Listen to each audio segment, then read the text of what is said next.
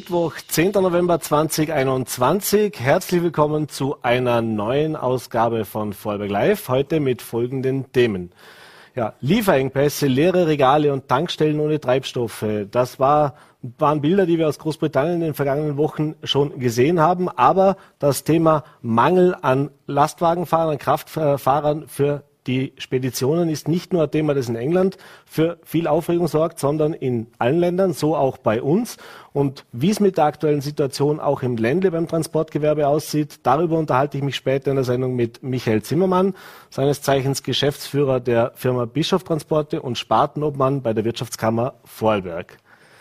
Am morgigen Donnerstag findet im, äh, im Bregenzer Festspielhaus das 38. Wirtschaftsforum statt äh, und da wird Nadja Bernhard, ihres Zeichens Moderatorin bei der Zeit im Bild, für einen Tag das Zeit im Bildstudio mit der Bühne auf dem Fest, im Festspielhaus tauschen.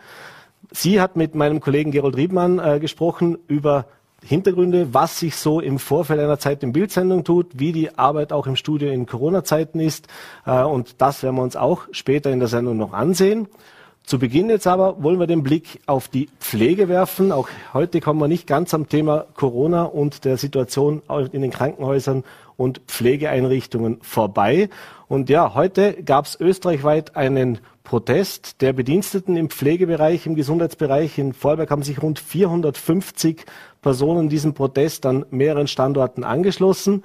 Und wie es aktuell in der Pflege aussieht, äh, welche Probleme dort auch sind und welche Forderungen da auch gestellt werden, darüber freue ich mich, freue ich mich jetzt sehr, mich unterhalten zu dürfen mit dem Gewerkschaftsvorsitzenden und Betriebsrat der Landeskrankenhäuser, Thomas Steurer. Herzlich willkommen, schönen guten Abend im Studio. Danke für die Einladung. Ja, Herr Steurer, ich habe schon erwähnt, heute am Mittwoch rund 450 Teilnehmer waren es, die an mehreren Standorten heute äh, protestiert haben. Zum einen über die Arbeitsbedingungen, zum anderen aber auch über die generelle Personalsituation in den Pflegeheimen, in den Krankenhäusern. Äh, jetzt steigen die Zahlen in der Corona-Pandemie wieder die gehen durch die Decke. Heute haben wir einen Rekord an so vielen Neuinfektionen, wie es noch nie gab in Österreich seit Beginn der Pandemie. Äh, fangen wir mal damit an mit der ersten Frage. Was ist da mehr vorhanden? Frustration, Wut, Resignation? Was waren denn so die Haupthintergründe, auch warum man jetzt heute auf die Straße gegangen ist? Äh, das Thema ist ja schon länger bekannt. Äh, das war schon vor Corona, dass äh, speziell, wenn wir jetzt uns auf Vorarlberg fokussieren, sieht man ja, dass es in Vorarlberg schon vorher immer wieder Berichte gegeben hat, auch vom Gesundheitsministerium, kommt alle paar Jahre ein Bericht heraus und da sieht man, dass Vorarlberg, wenn man das umrechnet auf nur Spitalbetten, dass wir da an abgeschlagenes letzter Stelle sind. Alle anderen Bundesländer haben mehr Personal am Bett bei den Patienten im Einsatz in den Krankenhäusern in Vorarlberg am wenigsten. Also das Thema ist nicht neu. Mhm. Jetzt natürlich hat sich das Ganze verschärft mit eben Corona. Man, wenn man zurückblickt in die erste Welle, man hat das ähm, Programm, das man Routineprogramm, sagen wir mal, äh, hat man bewältigt, immer einigermaßen bewältigen können. Dann kam Corona, dann hat man das Programm heruntergefahren, hat sich Corona gewidmet, dann hat sich Corona wieder etwas beruhigt, man hat wieder das normale Programm weitergemacht. Die Leute sind seit Beginn von Corona, speziell jetzt vor Corona, nicht mehr zur Ruhe gekommen. Mhm. Es war immer mit äh, Hochdruck an der am Arbeiten. Dann hat es Infektionen gegeben, es hat positive Mitarbeiter gegeben, also die positiv getestet wurden, wurden abgesondert vor der Impfung etc. Und die anderen mussten das bewältigen.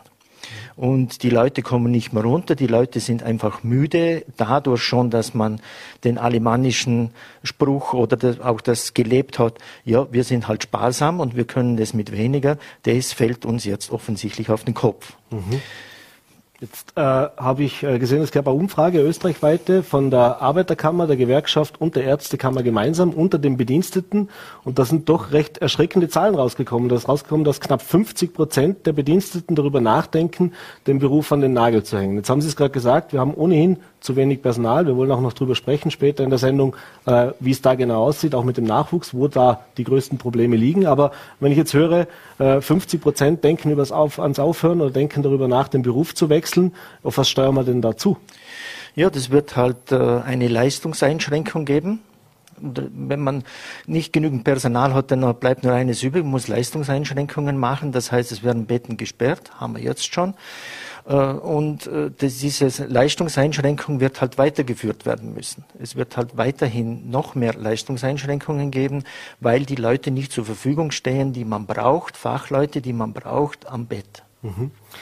Äh Jetzt hat man letztes Jahr oder vorletztes Jahr eigentlich schon, als die Corona-Pandemie begann, äh, immer wieder das Pflegepersonal auch gelobt. Es gab diesen Applaus vom Balkon. Ich habe auch heute Tafeln gesehen, die da hochgehalten worden sind. Fünf Minuten Applaus und das war's dann. Äh, das war praktisch der Dank. Äh, da wurden große Versprechungen gemacht, da wurden große Ankündigungen auch von der Politik gemacht. Es wurde jeden Tag, kein Politiker war äh, darum verlegen, das Pflegepersonal zu erwähnen, es zu loben. Äh, jetzt sind wir zwei Jahre später und heute geht das Pflegepersonal auf die Straße. Äh, das heißt, die Grundsituation hat sich, wir haben schon gesagt, nicht geändert. Aber ja, fühlt man sich verraten? Ja, man, also die Leute berichten, dass sie sich veräppelt fühlen mehr. Also Sie sagen, die, die, Mitarbeiter sagen, man hat nur geredet, man hat schöne Worte gefunden, man hat applaudiert, alles wunderbar, aber am Schluss stehen wir wieder alleine da und äh, uns ist nicht geholfen mit Applaus, uns ist nicht mit Versprechungen äh, geholfen, sondern die Politik äh, ganzen Bundesgebiet, das ist nicht nur die Landespolitik, sondern auch Bundespolitik, da geht nichts weiter.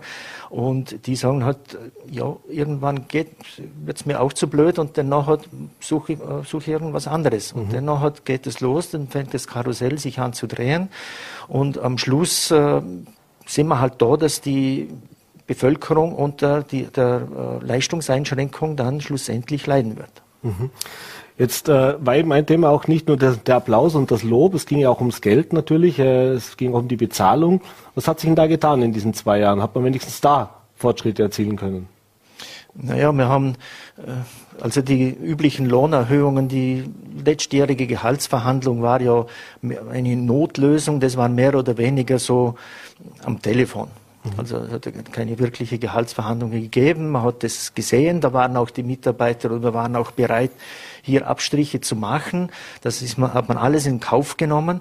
Wir haben nicht einmal für heuer, also für letztes Jahr auf heuer, keinen einzigen Dienstburschen dazu bekommen, weil man auch äh, gesehen hat, dass also war auf der Arbeitgeberseite von der Politik her die Bitte, dass man halt äh, für dieses Jahr keine äh, Dienstposten zusätzlich bekommt.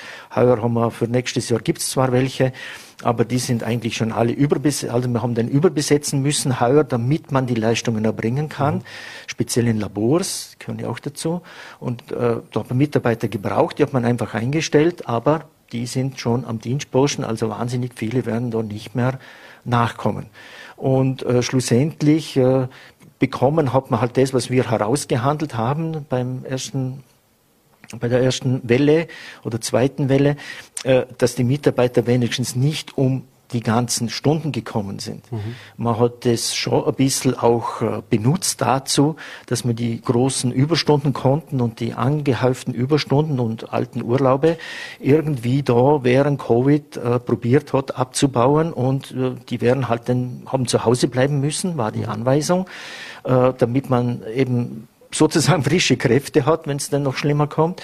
Und die sind zu Hause geblieben und am Schluss hätte man ihnen die Stunden gestrichen. Da haben wir dann eine Einigung erzielt und das war es eigentlich. Auch dieser äh, von der Bundesregierung versprochene 500er, was da geben soll, das ist Arbeitgebersache. Da hat weder Gewerkschaft noch äh, der Betriebsrat damit was zu tun, weil die Verteilung äh, nicht wirklich gerecht sein kann. Das mhm. geht ja gar nicht. Und das ist jetzt halt Sache von der Regierung, von der Politik und die haben es halt jetzt abgegeben an den Arbeitgeber. Was denn da schlussendlich, wer was kriegt, schauen wir mal. Das heißt aber, bis heute ist da kein Geld geflossen? Nein. Also es ist schon Geld geflossen dann äh, der ersten Covid-Welle für mhm. diejenigen, die äh, immer da waren und, und, gearbeitet haben, also keine Minusstunden sozusagen mhm. produziert haben, die haben 200 Euro bekommen und diejenigen, die mehr also mehr belastet waren und häufig da waren, es hat dann so Grenze gegeben, die haben pro Stunde noch einmal 10 Euro dazu bekommen. Mhm. Und das war es eigentlich mhm. bis jetzt. Jetzt ist das Thema Personalmangel, das ist, hört man immer wieder auch von politischer Seite und da kommt immer wieder das Argument, ja, es nützt nichts, wir können, würden ja einstellen, wir finden niemand, äh, es gibt eben auch zu wenig Personal am Markt draußen. Äh, von Ihnen kommt ja auch die Forderung, Sie sind drin in der Materie, Sie reden ja auch mit den Kolleginnen und Kollegen. Was ist denn da jetzt dran? Woran hapert es denn wirklich? Hapert es an den Arbeitsbedingungen? Hapert es an der Ausbildung? Hapert es daran, dass die Menschen einfach nicht mehr bereit sind, in diesen Beruf zu gehen? Alles zusammen. Also es beginnt schon, wenn man junge Leute begeistern will, dann muss man sich halt drum bemühen. Und bemühen heißt, man muss sich überlegen, wie kriege ich junge Leute in den Pflegeberuf, wie zum Beispiel, man geht zu Schulen, äh, stellt sich vor, begeistert, versucht die jungen Leute zu begeistern, lädt, lädt sie ein in die Krankenhäuser, stellt, es gibt ja diesen berühmten Ich gehe Mittag, mhm. äh, der bei uns, äh, ja, da wären wir vor Covid, jetzt während Covid hat es nicht gegeben, aber vor Covid sind wir überrannt worden die jungen Leute haben Interesse, die schauen sich das an, das sind halt ganz junge, aber das kann man ja in, in so einer Form könnte man das ja fortführen. Mhm. Das wäre eine äh, Methode. Äh, die andere ist die schulische Ausbildung. Jetzt hat man das Gesetz äh, damals geändert und man hat es geändert und noch nicht mehr weitergedacht. Und da müsste man äh, dieses Gesetz vom Bund her eben äh, anpassen da geht es zum Beispiel für, äh, hat man früher in Rankweil äh, speziell psychiatrische Krankenpflege unterrichtet und Spezialisten sozusagen für Psychiatrie ausgebildet. Und das hat man dann eines Tages hat man gesagt, ja, äh, das ist jetzt halt einfach eine Sonderausbildung. Mhm. Die gibt's jetzt nicht mehr. Abgeschafft und nichts mehr weiter. Und jetzt sind wir halt, haben wir allgemein Diplome, die man noch erwerben kann. Und ähm, ja, und da findet man halt nicht mehr die Leute, die in der Psychiatrie tätig sein wollen, tätig sein sollen. Und äh, da muss man, dieses Gesetz fällt völlig. Die Länder sind alleine gelassen, muss man auch dazu sagen. Die haben jetzt halt begonnen mit irgendwelchen Ausbildungen speziell eben für psychiatrische Krankenpflege und äh, weiß man aber nicht, ob das ausreichend ist, ob das anerkannt ist, denn schlussendlich äh, im Bund und oder was man mit dem tut. Mhm. Äh, man hat einfach nicht weitergemacht. Kinder, äh, Kinder und äh, Jugendheilkunde genau dasselbe auch nichts. Und äh, in den Schulen selber, die Attraktivität äh, der Pflege muss äh, gesteigert werden. Und äh, wie manche Politiker immer meinen, ja, ja, pflegen kann jeder, das stimmt nicht. Dann soll, das kann jeder ein Praktikum gerne machen. Jetzt mit Covid ein bisschen schwierig, muss man schon zugeben. Aber äh, Praktikums machen und sich das einmal anschauen. Mhm. Und das würde auch manchen äh, Politikern gut tun, können, müssen nichts angreifen, nur hinterherlaufen und mal schauen, was die den ganzen Tag machen. Und dann noch hat, äh, sieht man, dass das ein bisschen was anderes ist, als wie nur ein bisschen Blutdruck messen und ein bisschen Visite gehen. Mhm. Da ist ein bisschen mehr dahinter. Mhm. Und diese Attraktivität, das fehlt alles. Äh, man hat dann mit der Fachhochschule begonnen. Ja, natürlich haben sie Leute beworben, aber wir wissen jetzt, dass 90 äh, Plätze, Studienplätze vorhanden wären. Zu wenig, mhm. wissen wir auch. Aber äh, für diese 90 haben schlussendlich jetzt im Herbst 68 begonnen. Mhm. Und das kann nicht funktionieren. 2024 soll das Diplom, das allgemeine Diplom, wie wir das kennen, abgeschafft werden. Das gibt's nicht mehr. Da gibt's noch eine Möglichkeit, dass man das verlängert. Mhm. Also wir wären da sofort dafür, dass man das mindestens fünf, sechs bis zehn Jahre verlängert, weil sie, zuerst muss man mal äh, die Leute so mit Matura ist schon Voraussetzung für das kommende, mhm. also gehobener Dienst, und dass man die Leute gewinnt dort. Ob die von Gymnasien kommen, ob man da Schulversuche, wie man sie äh, kennt oder schon begonnen hat, mit speziell Pflege, Soziales, äh, irgendein so ein Zweig machen. Äh, es ist ja nichts passiert bis jetzt. Mhm. Und nicht viel passiert. Mhm. Und da wird man sich schon bemühen müssen. Man, wird, man hört immer wieder die Quereinsteiger. Mhm. Also auf Quereinsteiger stellt man sich ja klassisch vor, der hat irgendeinen anderen Beruf vorher gehabt, hat irgendetwas anderes gemacht und der hat ja Fixkosten. Der hat wahrscheinlich eine Wohnung, hat vielleicht eine Familie, hat Aufwendungen. Also, äh, und man sagt, ja super, dass ihr in die Pflege kommen wollt. Und wir sind ja so großzügig und geben euch das Arbeitslosengeld. Das sind 55 Prozent so im Schnitt mhm. vom Letztbezug plus 200 Euro von der Connexia Stiftung. Ja, da bin ich, wünsche ich viel Glück, dass da bin ich gespannt, wie viele da kommen und sagen, ja, juhu, ich kriege einen Haufen oder ich kann die Fixkosten damit äh, bestreiten. Mhm. Will sie ja nicht bereichern damit. Dann gibt's für künftig für Praktikanten zum Beispiel, die von Schulen kommen, an den äh, Krankenhäusern, speziell von, von der Fachhochschule, die kriegen gar nichts. Die arbeiten zwar da, kriegen gar nichts. Äh, gibt, ist auch eine Forderung, hat man immer wieder mal gehört, ich glaube, die SPÖ hat das einmal gefordert mit der im Vergleich zur Polizeischule, den 1400 Euro zum Beispiel, dass man denen ein Praktikumsgeld gibt, dann hat, das wäre auch Attrakt, äh, Attraktivierung. Also, und die Aufschulung fällt noch, äh, das sind so Fachassistenten, eine einjährige Ausbildung haben und sich gerne zum Fachassistenten aufschulen lassen mhm. möchten. Und diese Pflegeassistenten äh, müssen ein Jahr machen und die, denen habe ich jetzt mal bisher angeboten, ja, Arbeitsverhältnis reduzieren und dennoch hat, heißt das, wenn ich also zum Beispiel 60 Prozent reduziere, dann heißt das, in diesen 40 Prozent muss ich die Schule absolvieren, muss Praktikums machen und nebenher noch arbeiten und lernen sollte ich vielleicht auch noch. Es könnte ja sein, dass mal eine Prüfung kommt. Mhm.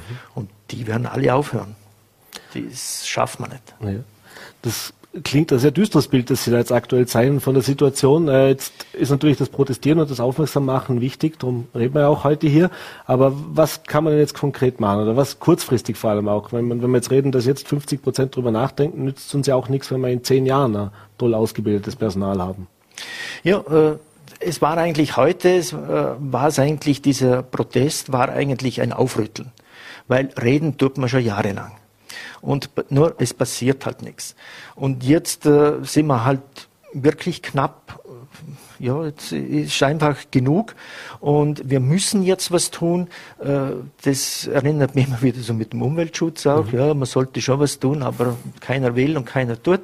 Aber äh, eben und deshalb muss es halt einmal von der Belegschaft kommen, dass man mal die Politik daran erinnert, äh, dass sie jetzt weiter tun sollen, dass sie äh, auch äh, in Verhandlungen treten sollen und äh, diese, diesen Beruf attraktivieren, damit man wenigstens diejenigen abfedern kann, die jetzt dann in Pension gehen. Es mhm. gehen ein Haufen in Pension, mhm. dass man da wenigstens weiterkommen. Mhm. Es, es, es, erwartet sich niemand, so viele Realisten sind wir alle, dass es nicht in den nächsten 14 Tagen irgendeine wahnsinnig gute Idee kommt, mhm. wo man sagen kann, ja, da kann man aufbauen und äh, das ist jetzt übertaucht. Mhm. Das wird nicht sein. Und deshalb muss man, hier haben wir aufmerksam, es war ein Aufmerksam machen und wir haben aufmerksam gemacht und, und hoffen jetzt halt, dass die Politik jetzt schon langsam einmal in die Gänge kommt und einmal mit uns redet, was können wir tun und auch was tut und nicht nur, man hat immer den Eindruck, das ist irgendwie so ein bisschen, wenn sie was tun, dann tun sie es im Geheimen. Mhm. Also wir haben keine Ahnung, was sie tun, äh, aber dennoch tun sie es im Geheimen, also da kriegen wir nichts mit. Und mhm. jetzt sollen sie mit uns reden und einmal auf den Tisch legen, was man tun kann und was zur Verfügung steht. Mhm. Kommen wir zum Abschluss, wir sind gleich schon recht weit in der Zeit, aber wollen wir vielleicht noch ein bisschen einen Blick auch in die aktuelle Situation. Ich habe es gerade gesagt, die Corona-Zahlen gehen durch die Decke. Das heißt natürlich auch, die Spitalszahlen steigen in den letzten Tagen wieder an. Gott sei Dank bei den Intensivbetten sieht es noch ein bisschen besser aus in Vorberg, aber bei der Überlegung der Normalstationen, da sehen wir dann doch auch massive Zuwächse. Äh, jetzt kennen wir das schon seit zwei Jahren. Das ist natürlich eine massive Mehrbelastung, nicht nur von den Schutzmaßnahmen, äh, die ganze Impfdiskussion, äh, das Risiko, das damit verbunden ist. Vielleicht können Sie uns mal einen kurzen Einblick geben, auch für unsere Zuseher. Wie ist denn so die aktuelle, das aktuelle Stimmungsbild? Was, ist, was, herrscht denn davor? Herrscht da jetzt vor ähm, was ich, Resignation bis hin zu äh, körperlicher Erschöpfung, ich kann nicht mehr, oder auch psychische Erschöpfung? Herrscht vielleicht auch ein bisschen die, der Ärger vor? Wir hören es immer wieder, dass ein Großteil der zu behandelnden eben Ungeimpfte sind, dass man sich eben auch hier äh, ja, praktisch ein Problem selbst gemacht hat? Ja, also diese Maßnahmen, die wir jetzt da haben, äh, die sind schon recht spät gekommen. Das muss man schon sagen. Äh, wir haben das gestern auch, also die Experten sagen das ja auch mittlerweile, also die Infektiologen, das ist schon sehr spät gekommen. Das momentane Bild ist halt so, äh, ja, selbst wenn man diese Tests alle abnimmt, die, der Flaschenhals ist das Labor. Mhm. Und wir schicken zwar die Tests, werden dorthin geschickt, aber die können halt auch noch eine gewisse Anzahl bewältigen. Mhm. Und die Leute, also wir haben natürlich auch Personal, das noch nicht geimpft ist, das auch skeptisch ist. So wirkliche Impfgegner hätte ich jetzt keine auf dem Schirm, aber mhm. wird schon geben, auch im Personal. Jedenfalls diejenigen, die sich äh, testen lassen müssen, die äh, kriegen die Ergebnisse nicht. Mhm. Und dann würde das ja bedeuten, dass die auch keinen Eintritt mhm. in die Krankenhäuser, die können nicht arbeiten, mhm. kommen. Und da werden jetzt halt nach Lose Notlösungen gesucht und die Labors warten selbstverständlich nicht nur auf das Person die Personaltests, da sind ja andere Tests auch und mhm. eben, wir haben wieder einen Rekordwert heute. Und äh, die Krankenhäuser sind eigentlich auf den Normalstationen gibt es beides. Also es gibt diejenigen, die nicht geimpft sind, mhm. die dort liegen, aber auch solche, die äh, geimpft sind. Das gibt es. Äh, es gibt aber hauptsächlich sind es solche, nicht ausschließlich, aber viele davon, die eben eine Vorerkrankung haben. Mhm oder immunsuppressiert mhm. sind oder solche Dinge. Das gibt es. Auf der Intensivstation durch über der überwiegendste Teil, das ist ganz wenig äh, Geimpfte, die dort liegen, das mhm. sind überwiegende Ungeimpfte. Mhm. Und wenn es halt so weitergeht, weil wenn die Infektionszahlen jetzt steigen, in der Bevölkerung steigen, dann poppen die dann bei uns so eine Woche, zwei Wochen später einmal im Krankenhaus auf und eine weitere Woche bis zwei Wochen dann auf den Intensivstationen. Mhm. Das ist so der, wir haben immer ein bisschen, also wir können uns immer schon vorbereiten auf die Intensivstation, so drei, vier Wochen vorher wissen wir, aha, wenn die Zahlen jetzt steigen, in drei, vier Wochen werden wir wohl zum Hankus kommen und auf den Normalstation halt schon früher. Und das macht diese Ungeimpften, das muss man schon sagen, das macht die, die Mitarbeiter, die sich impfen lassen haben, die sind halt verärgert mhm. mittlerweile, weil sie sagen, ja, hätte man dennoch wäre das alles nicht so schlimm, wenn man sich impfen lässt. Mhm. Dass, man, dass es keinen hundertprozentigen Schutz ist, das weiß, halt, weiß jeder. Mhm. Aber der, der Verlauf ist schon wesentlich milder, das sieht man. Mhm. Äh, Thema Impfpflicht. Äh, im, beim Krankenhauspersonal oder beim Gesundheitspersonal hat man jetzt eingeführt, dass für Neueinstellungen ab September das verpflichtend ist. Äh, Ihre Meinung auch als Personalvertreter oder auch die Meinung von den Kolleginnen und Kollegen vielleicht, ist das eine Lösung? Naja, das, die Impf, das Impfen ist ja bei uns, war immer schon Thema. Mhm. Das ist auch Voraussetzung. Wir haben Hepatitis-Impfungen zum Beispiel, war früher immer oder nach wie vor. Äh, das ist also schon eine Voraussetzung, sind die ganzen Kinderkrankheiten, die da Infektionskrankheiten, die da übertragbaren, übertragbar sind und so weiter. Das war immer schon, das ist nichts Neues. Das hat man von den Neuen immer schon gefordert. Mhm. Rechtlich ist es möglich und wenn es rechtlich möglich ist und der Arbeitgeber das macht, äh, ja, dann hat, ist es rechtlich gedeckt und wir können da eigentlich nicht, äh, sind wir auch nicht und mhm. können auch nicht dagegen sein. Herr Steurer, ich bedanke mich für Ihren Besuch im Studio, bedanke mich für diesen Einblick. Äh, nehmen Sie bitte auch stellvertretend für all Ihre Kolleginnen und Kollegen, ich glaube an dieser Stelle auch, auch wenn es jetzt vielleicht nicht viel hilft, aber den Dank mit für den Einsatz, den Sie jeden Tag zeigen. Äh, wir hören und sehen diese Bilder. Äh, ich glaube, es gibt beneidenswertere Positionen, an denen man momentan tätig sein kann. Zumindest was den Arbeitsaufwand betrifft. Äh, bedanke mich und vor allem gesund bleiben. Vielen ja, Dank. Dankeschön. Danke. Ja, und wie angekündigt, äh, machen wir weiter mit unserem nächsten Thema. Freue mich jetzt sehr auf meinen nächsten Gast, Michael Zimmermann, habe schon angekündigt, Geschäftsführer der Firma Bischof Transporte und Spartensprecher der Wirtschaftskammer im Bereich Verkehr. Äh, Herr Zimmermann, ich habe es gesagt, äh, wir kennen die Bilder aus Großbritannien vor einigen Wochen. Äh, Tankstellen, kilometerlange Schlangen, weil es keinen Treibstoff mehr gab, äh, leere Regale in den Supermärkten, zurückzuführen auf einen massiven Mangel an Kraftfahrern, an, an Lkw-Fahrern, an, äh, an dem im Speditionsgewerbe ein großes Thema, aber eben nicht nur in England, sondern auch bei uns. Und deswegen gleich meine erste Frage. Wie sieht es denn bei den Vorarlberger Spediteuren aus? Wie ist denn die Lage aktuell? Ist die so angespannt? Steuern wir auf äh, ja, so Verhältnisse, wie wir es in England gesehen haben, zu? Ja, erstmal schönen Abend. Äh, danke für die Einladung. Äh, ich denke, die Bilder aus England, äh, die rütteln sehr vieles wach in unseren Köpfen. Äh, die Lage bei uns in Vorarlberg ist sicher noch nicht so prekär, wie sie in England war, sage ich jetzt mal, aber wir steuern in die gleiche Richtung in den nächsten fünf bis zehn Jahren zu, wenn wir dem nicht massiv entgegenwirken. Schwierig ist es natürlich nicht nur für das Transportgewerbe, das betrifft auch andere Sparten, sage ich jetzt hier mal, äh, wo LKWs bewegt werden. Viele Handwerker, der Handel, äh, betreiben einen Eigenfuhrpark bzw. Werksverkehr mhm. äh, und auch dort ist mittlerweile schon der Lenkermangel sehr, sehr spürbar. Äh, das, was natürlich nachher auch zur Folge hat, dass Baustellen nicht mehr beliefert werden können von den Handwerkern mit den eigenen LKWs oder auch der Handel seine Güter in die kleinen Geschäfte nicht mehr ausliefern kann. Mhm. Aber aktuell haben wir noch genügend Lkw-Fahrer oder ist es schon auch so, äh, vergleichs vielleicht mit einer anderen Branche, im Tourismus ist es ja so, dass da teilweise wirklich Betriebe mittlerweile schon überlegen müssten, können sie überhaupt aufsperren für Saison, weil sie kein Personal mehr finden. Gibt es vergleichbare Fälle im Transportgewerbe? Das gibt es selbstverständlich. Äh, die letzte äh, Erhebung von letzter Woche, wo wir österreichweit gemacht haben, war, dass in Österreich 8000 Gesamt-Lkw-Fahrer im Moment benötigt werden oder offene Stellen sind. Und bei uns in Vorarlberg wurde erhoben, dass ungefähr 500 Lkw-Lenker momentan fehlen. Mhm. Und woran liegt das jetzt? Bewirbt sich niemand mehr, weil der Job an sich so unattraktiv ist? Liegt es an der Bezahlung? Was ist denn der Grund, dass das jetzt plötzlich offenbar, also zumindest sichtbar plötzlich so ein Problem wird? Ich denke nicht, dass das ein plötzliches Problem ist. Das hat sich ja schon seit längerer Zeit auch bei uns abgezeichnet.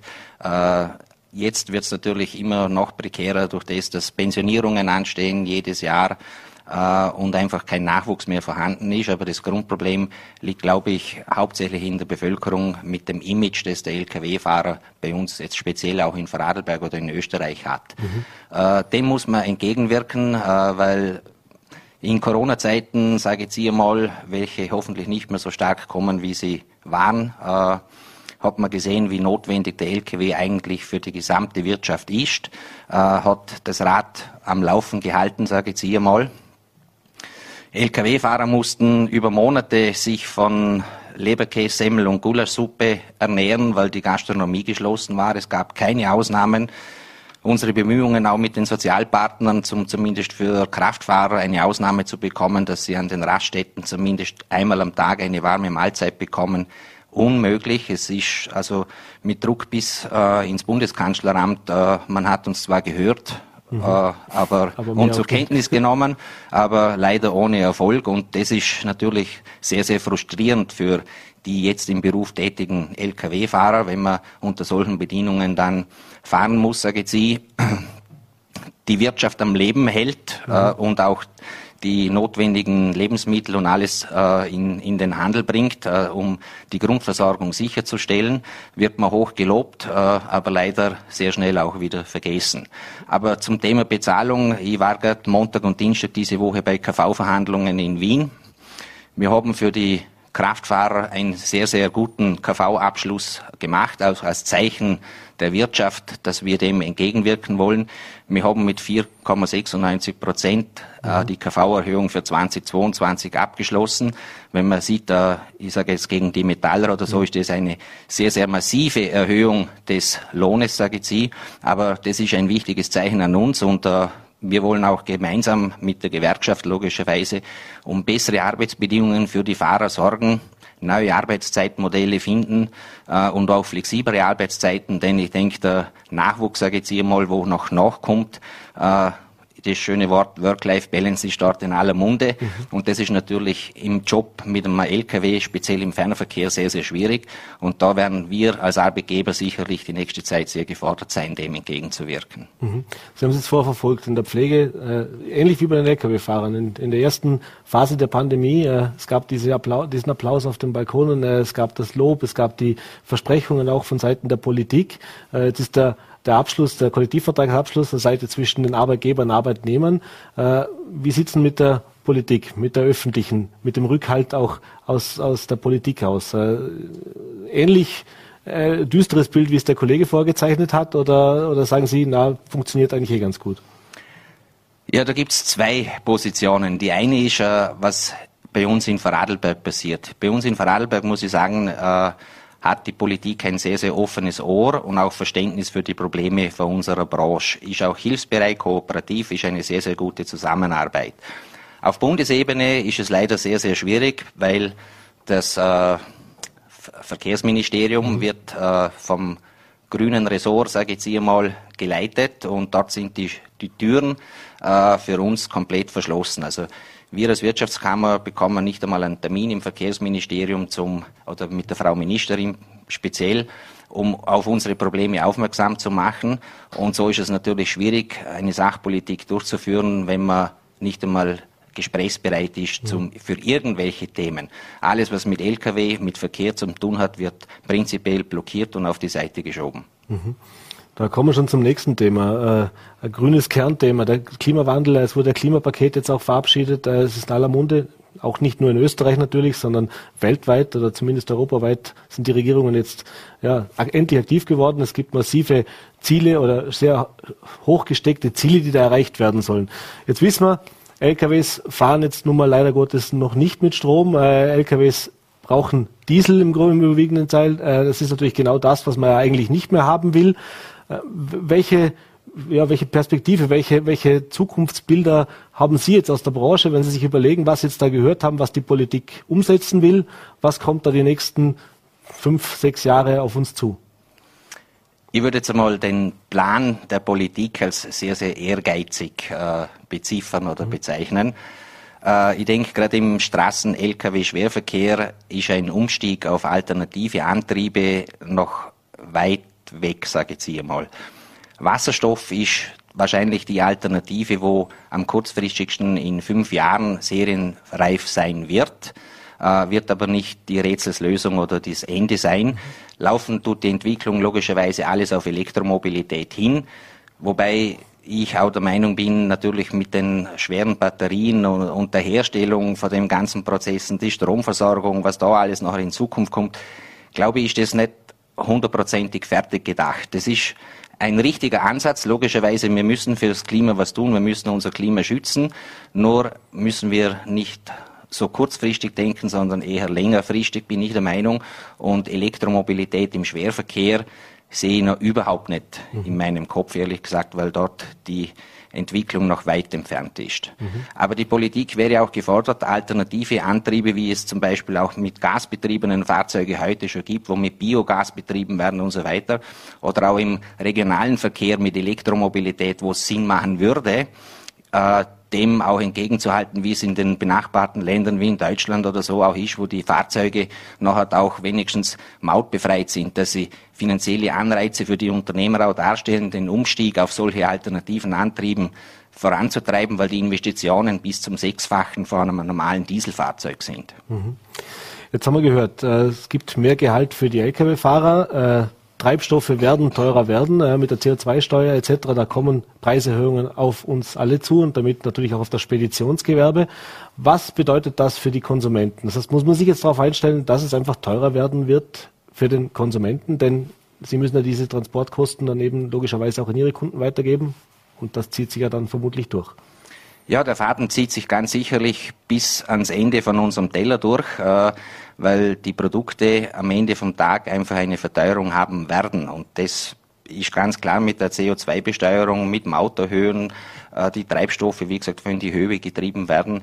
Also ich bin überzeugt, dass wir im nächsten Jahr eine riesige Inflationsrate erleben werden und, und für die Bevölkerung, der muss bewusst sein, dass die Maßnahmen, die teilweise von der Politik eingeleitet werden, am Ende vom Tag wir alle selber wieder bezahlen. Mhm. Äh anderes Thema, das auch gerade Vorwerk beschäftigt, ist das Thema Straßenbau. Äh, sind wir auch wieder beim aktuellen Thema, das schon viele, viele Jahre auch die Politik beschäftigt, das Thema S18. Äh, da wird immer argumentiert, das ist der Brückenschlag zwischen Deutschland und der Schweiz. Äh, aber welche Bedeutung hätte denn das auch für die Vorberger Unternehmen, für die Vorberger Speditionen? Das heißt also, wenn Sie diese Diskussionen verfolgen, wie geht es Ihnen damit? Ja, ich habe das schon öfters öffentlich kundgetan. Es ist ehrlich gesagt ein Wahnsinn, was der Koalitionspartner in Wien hier aufführt. Äh, ein Projekt, wo seit 40 Jahren äh, diskutiert wird, äh, in, in ganz Vorarlberg und auch auf Bundesebene, was dringend notwendig ist, um die Bevölkerung in Lustenau und im unteren Rheintal einfach zu entlasten, weil die staugeplagte Bevölkerung kriegt so noch mehr an Frust auf LKWs, wobei die gar nichts dafür können, wenn die Politik, sage ich jetzt hier mal, oder der Koalitionspartner einfach alles blockiert, was mit Verkehr zu tun hat. Mhm. Da muss man wirklich durchgreifen und da bin ich auch sehr, sehr dankbar, dass unsere Landesregierung, allen voran auch der Marco Titler, wirklich sehr, sehr hartnäckig bleibt, auch in Verhandlungen mit dem Verkehrsministerium und die Sache auch wirklich durchdrücken möchte und uns unterstützt dabei und die Wirtschaft unterstützt ihn sozusagen, dass das Projekt wirklich durchgezogen wird, weil es bedeutet auch eine Entlastung vom Zollamt Wolfurt, äh, im, was auch ein Nadelöhr seit mhm. Jahren schon ist, wo man dringend einfach was tun muss. Uns wichtig ist, wenn man einfach im Tun ständig gehindert wird, dann ist es natürlich auch schwierig, äh, zum nachher mit dem Regierungspartner zusammenzuarbeiten. Mhm. Sie haben gerade den Güterbahnhof Wolfurt erwähnt und das wäre jetzt gerade auch meine nächste Frage noch wenn es um Frustration gegenüber Lkw-Fahrern geht, da sind wir hier natürlich äh, direkt am Autobahnausfahrt Dombe Nord. Da staut sich dann speziell nach Feiertagen. Eine Situation, die wir so, sage ich jetzt mal, bis vor Corona-Zeiten eigentlich nicht wirklich kannten. Meine, es gab mal mehr Verkehr. Jetzt hat man eine zweite Spur gemacht, eine Standspur für die Lkws.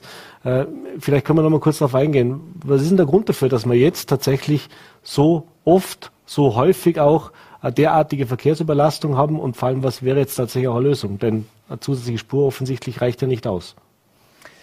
Ja, das ist ein sehr weitläufiges Thema, sage ich jetzt hier mal. Oder da könnte man, würde man wahrscheinlich die Sendezeit überschreiten.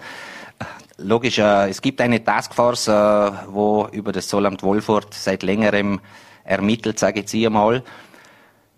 Das Thema Zoll kommt natürlich am Ende vom Tag ist es auch eine Wiener Angelegenheit, sage ich jetzt hier mal, weil das Bundesministerium für Finanzen zuständig ist äh, für das Zollamtsgebäude und auch die Infrastruktur. Und das Thema Zoll natürlich in Wien nicht mehr so häufig gebraucht wird, sage ich jetzt mal, wie bei uns, weil wir die einzige EU-Außengrenze in Österreich darstellen und das Gehör für solche Anliegen natürlich sehr, sehr gering ist. Mhm. Aber es ist zwingend notwendig, weil einfach die Wirtschaft die letzten Jahre sich sehr, sehr positiv für uns alle entwickelt hat, der Güterverkehr zugenommen hat, nicht nur auf der Straße, auch auf der Schiene und aber einfach die Infrastruktur nicht mitgewachsen ist. Und unter den Umständen, wie sie einfach heute sind, sind sie nicht mehr tragbar. Man versucht jetzt zwar einen zusätzlichen Abstellplatz für die LKWs noch zu machen, aber es fehlt eigentlich an einer Lösung, an einem Gesamtkonzept, um den Zollamtsplatz Wolfurt neu zu gestalten, sage ich jetzt hier mal, samt Amtsgebäude und auch für die Speditionen ihre äh, Niederlassungen. Das muss einfach neu aufgebaut werden und hat, wie gesagt, wichtig ist, dass wir neben Corona, obwohl das momentan schwierig ist, ins Tun kommen und nicht alles totreden, so wie wir es mit der S18 gemacht haben oder haben. Wie optimistisch sind Sie denn, dass diese beiden äh, wichtigen Punkte jetzt tatsächlich, dass da was vorwärts geht oder dass wir da noch vielleicht Jahre drüber diskutieren? Ich bin ein Optimist. Äh, ich denke, was das Thema S18 betrifft, äh, wird die CB-Variante sicherlich Bestand halten. Äh, die Prüfung vom Ministerium, die erneuerliche Erörterung, denke ich, wird auf die Bank geschoben und dass wir im normalen Verfahren weitermachen können. Und wenn man optimistisch ist, denke ich, ich sage jetzt hier mal, vielleicht fährt in zehn Jahren dann doch einmal ein Backer auf und äh, das Projekt wird dann finalisiert. Was mir noch ein Anliegen wäre, und zwar geht es jetzt auch um den Nachwuchs der Berufskraftfahrer. Mhm. Äh, der Lehrberuf Berufskraftfahrer gibt es ja bei uns in Vorarlberg auch. Es gibt Betriebe, die den Lehrberuf ausbilden. Äh, und es wäre am 20. November, also übernächsten Samstag, ein Berufsinformationstag, wo die interessierten Lehrlinge in die Betriebe kommen können, sich ein Bild machen können über den Beruf des Berufskraftfahrers, waren auch am Ah, letzte Woche auf der E-Messe in Dornbirn und haben den Beruf vorgestellt. Und das wäre noch ein Appell an die Jugend, die zuschaut, wenn sie Interesse am Lehrberuf des Berufskraftfahrers haben, welches ein sehr, sehr weites Lehrbild und interessantes Lehrbild hergibt, äh, wäre es schön, wenn Sie die Betriebe besuchen. Am 20. November, wie gesagt, ist der Berufsnachmittag. Das nehmen wir gerne mit. Äh, gutes Schlusswort. Herr Zimmermann, ich bedanke mich für den Besuch im Studio, danke mir, bedanke mich für den Einblick auch in die Sorgen und Nöte, die Sie aktuell auch beschäftigen und die, an denen wir vermutlich alle nicht vorbeikommen, wenn da nicht Lösungen gefunden werden. Ihnen auch alles Gute und vor allem gesund bleiben. Vielen Dank, schönen Abend noch. Und wir kommen jetzt zu unserem last but not least letzten Programmpunkt. Ich habe schon angekündigt, Nadja Bernhard äh, moderiert die Zeit im Bild. Morgen tauscht sie ihr Studio gegen die Bühne im Festspielhaus beim 38. Wirtschaftsforum führt sie durch den Tag. Und wir haben die Gelegenheit genutzt. Mein Kollege Gerold Riedmann hat sie kurz vor der Sendung hier im Studio so ein bisschen befragt. Äh, ja, wie sieht's denn so aus hinter den Kulissen bei der Zeit im Bild? Wie geht das so vonstatten? Und ja, Das wollen wir uns jetzt gemeinsam ansehen. Sie ist Österreichs bekannteste Nachrichtenmoderatorin. Ein Millionenpublikum folgt ihr Abend für Abend in der Zeit in Bild und wir freuen uns sehr, dass sie heute Abend bei uns ist. Herzlich willkommen in Vorarlberg, Nadia Bernhardt. Hallo, freue mich sehr. Die neue Moderatorin nicht von Vorarlberg Live, sondern vom Vorarlberger Wirtschaftsforum. Mhm. Äh, morgen geht das über die Bühne. Das ist der Grund auch für den Besuch in Vorarlberg im Bregenzer Festspielhaus. Strenge 2G-Regel. Noch geht's mit den Veranstaltungen. Wer weiß, wie lange. Was ist das für eine Zeit? Es ist eine herausfordernde Zeit. Ähm, du kannst dich erinnern, voriges Jahr wollte ich auch schon äh, teilnehmen oder da moderieren. Da kam was dazwischen. Da kam was dazwischen, nämlich Corona.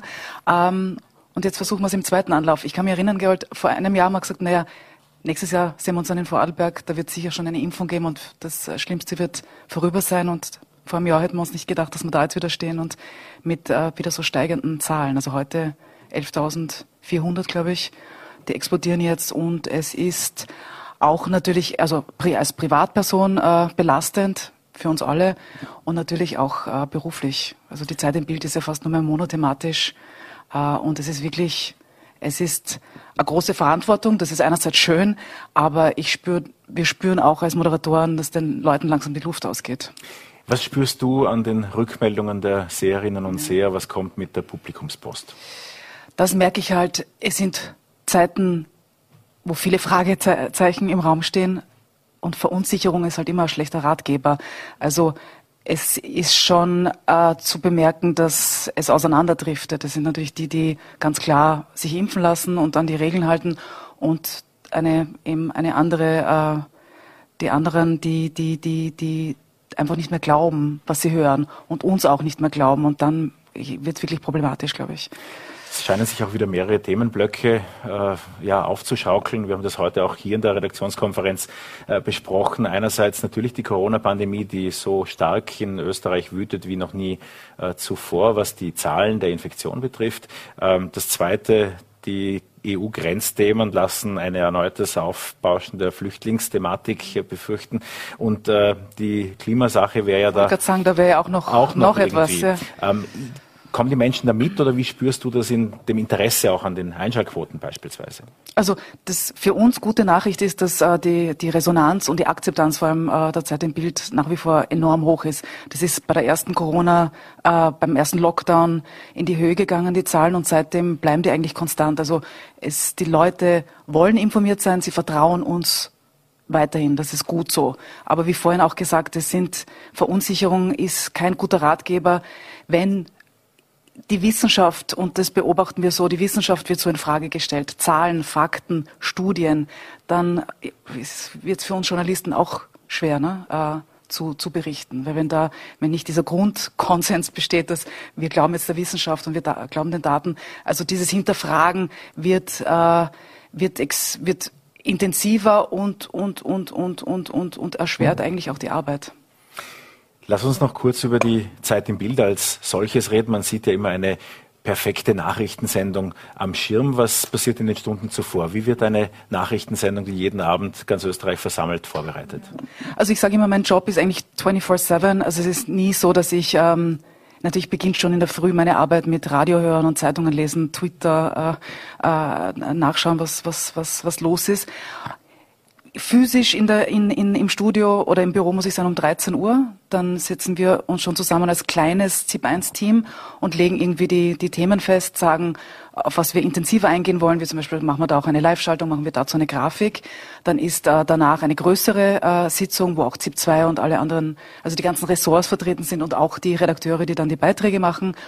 Und dann geht's so dahin. Also dann muss, ist schon die ZIP 17 da muss ich meistens früher als der Tarek in die Maske und dann geht's eigentlich so dahin. Also der Tag ist, es ist nie so, dass, ähm, dass wir dass wir, dass uns Fahrt wäre oder dass man viel da Privates machen kann. Es ist schon eine sehr intensive Vorbereitungszeit. Du hast den Tarek Leitner angesprochen, die Doppelmoderation. Ja. Das ist ja auch so etwas wie die Kanaldurchschaltung, eigentlich auch international. Das gibt's fast nur im ORF, beziehungsweise ja. so intensiv, wie diese Doppelmoderation geübt wird. Ja. Ist es was ganz was Spezielles für die Zeit im Bild. Wie schwierig ist es denn, ständig neben sich einen zweiten zu haben? Und neben dem Tarek Leitner sind wir mit dem Tobias Bötzelsberger auch ein Jungstar mhm. dazugekommen. Mhm. Wie, wie geht's euch da im Team? Es geht uns sehr gut. Tarek und ich sind vor allem wirklich äh, ganz, ganz gut befreundet. Ich meine, wir arbeiten ja auch schon lange. Und ich sage immer so, er ist so mein, mein, mein, mein Berufsehemann. Also wir haben auch schon wirklich eine sehr, sehr freundschaftliche und sehr, ja, das läuft eigentlich von selber, das Team. Der Tobias ist jetzt der Neue. Ich bin mit dem Tobias nicht so oft äh, äh, im Einsatz. Das ist ja, sollen eher so fixe Pärchen sein. Aber es macht einfach Spaß. Es ist Teamwork.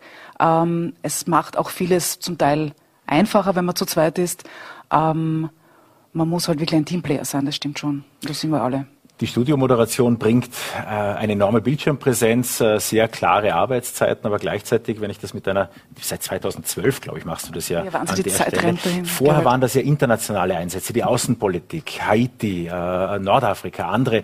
Geht dir das ab? Fehlt dir das? Das geht mir schon ab. Also oft, wenn ich dann mit den Korrespondenten so im Vorfeld die Fragen ausmache, die so in der weiten Welt sind, ähm, spüre ich schon ein bisschen Wehmut. Also es ist schon spannend. Also dieses, wenn man so vor Ort ist und wirklich berichten kann, einfach von dem, was man jetzt hört und sieht und erfährt, wenn das die einfach die einzige oder die, die primäre Informationsquelle ist, ich selber, ist das natürlich wahnsinnig spannend und das macht den Journalisten, äh, den Journalismus, den Job einfach aus, wenn man so berichten kann. Und das ist natürlich nicht immer möglich. Man hat dann die, wenn man im Studio ist, die Agenturen ähm, oder wenn man Innenpolitik äh, beobachtet, ist ähm, ganz andere Kanäle. Aber so diese Auslandseinsätze eben in Katastrophen oder Krisengebieten, das hat schon einen ganz ganz speziellen Touch. Was kann alles schiefgehen bei einer Live-Sendung? Einiges. Ne?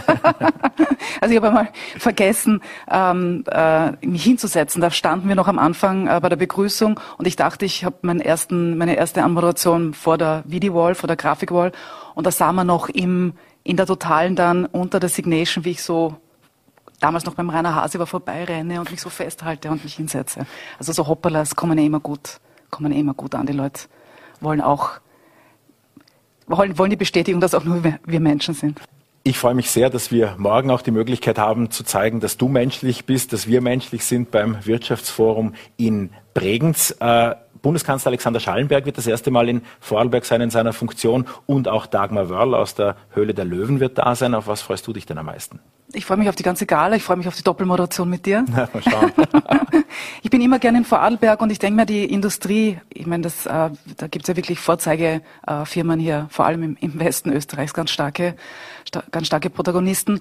Und das Lebenswerk auf jeden Fall, ich finde es schön, wenn Leute, die viel geschaffen haben und erschaffen haben und auch etwas zurückgeben, äh, dass die honoriert werden. Und äh, ich glaube, das ist dann immer schön im, im Rahmen so eines äh, Preises fürs Lebenswerk.